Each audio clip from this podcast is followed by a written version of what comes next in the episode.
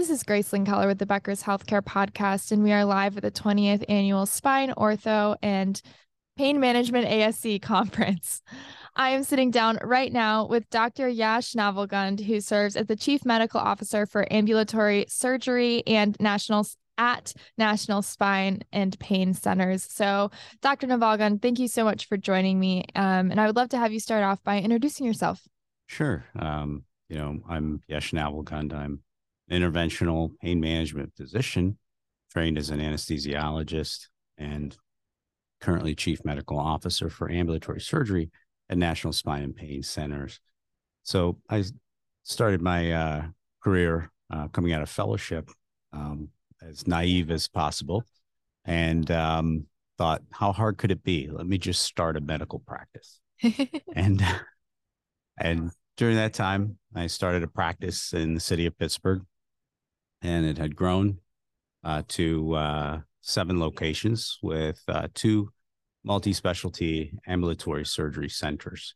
And that's when i started dabbling in the asc space.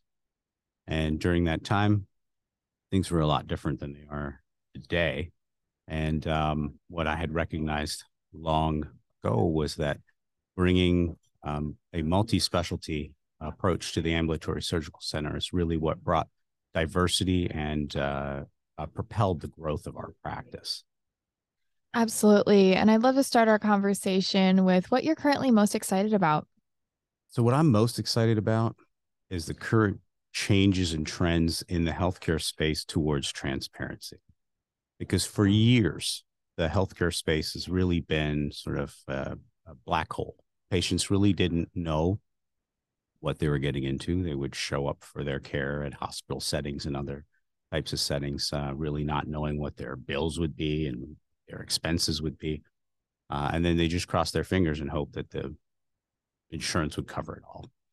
But as we move towards an era of greater transparency, what we're starting to find is, is that the patients are becoming less of patients and more of healthcare consumers.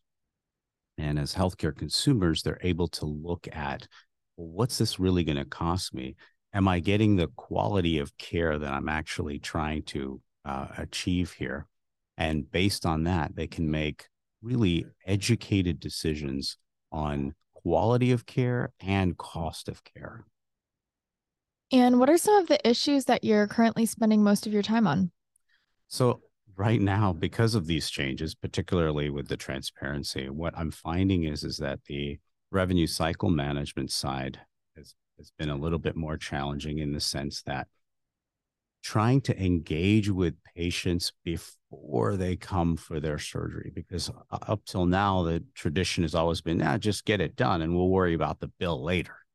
And i think that's been uh, uh, true for years but now that we're starting to look at the costs of care, um, trying to engage with patients up front, letting them know that this is what their expected costs are going to be when they come into the ambulatory surgical center, uh, and trying to wrap technology around that concept to allow for patient engagement, uh, prepaying for certain services up front, making sure that those services are taken care of uh, those types of things uh, become quite challenging. So I'm spending a, a lot more time on looking at what types of automation can be put in place to allow us to try to get better patient engagement. And as we wrap our conversation today, I would love to hear what you think um, spine, ortho, or ASC leaders are going to need to be successful in the next two to three years. As we look at the space itself, spine, ortho, and pain management, the industry is actually progressing faster than the education system can keep up with it. We're seeing new medical technologies popping up literally every month. And I think in order to stay ahead of the game, we've got to get our physicians trained and up to speed with all of the latest technologies because as i mentioned before when the patient starts to become a healthcare consumer they start to look for alternatives in treatment as well. And we want to make sure that our ASCs, our surgeons, and our providers are really well versed with what's happening in the technology space when it comes to new devices and keeping up with that technology. I think that'll actually separate the ASC from other ASCs.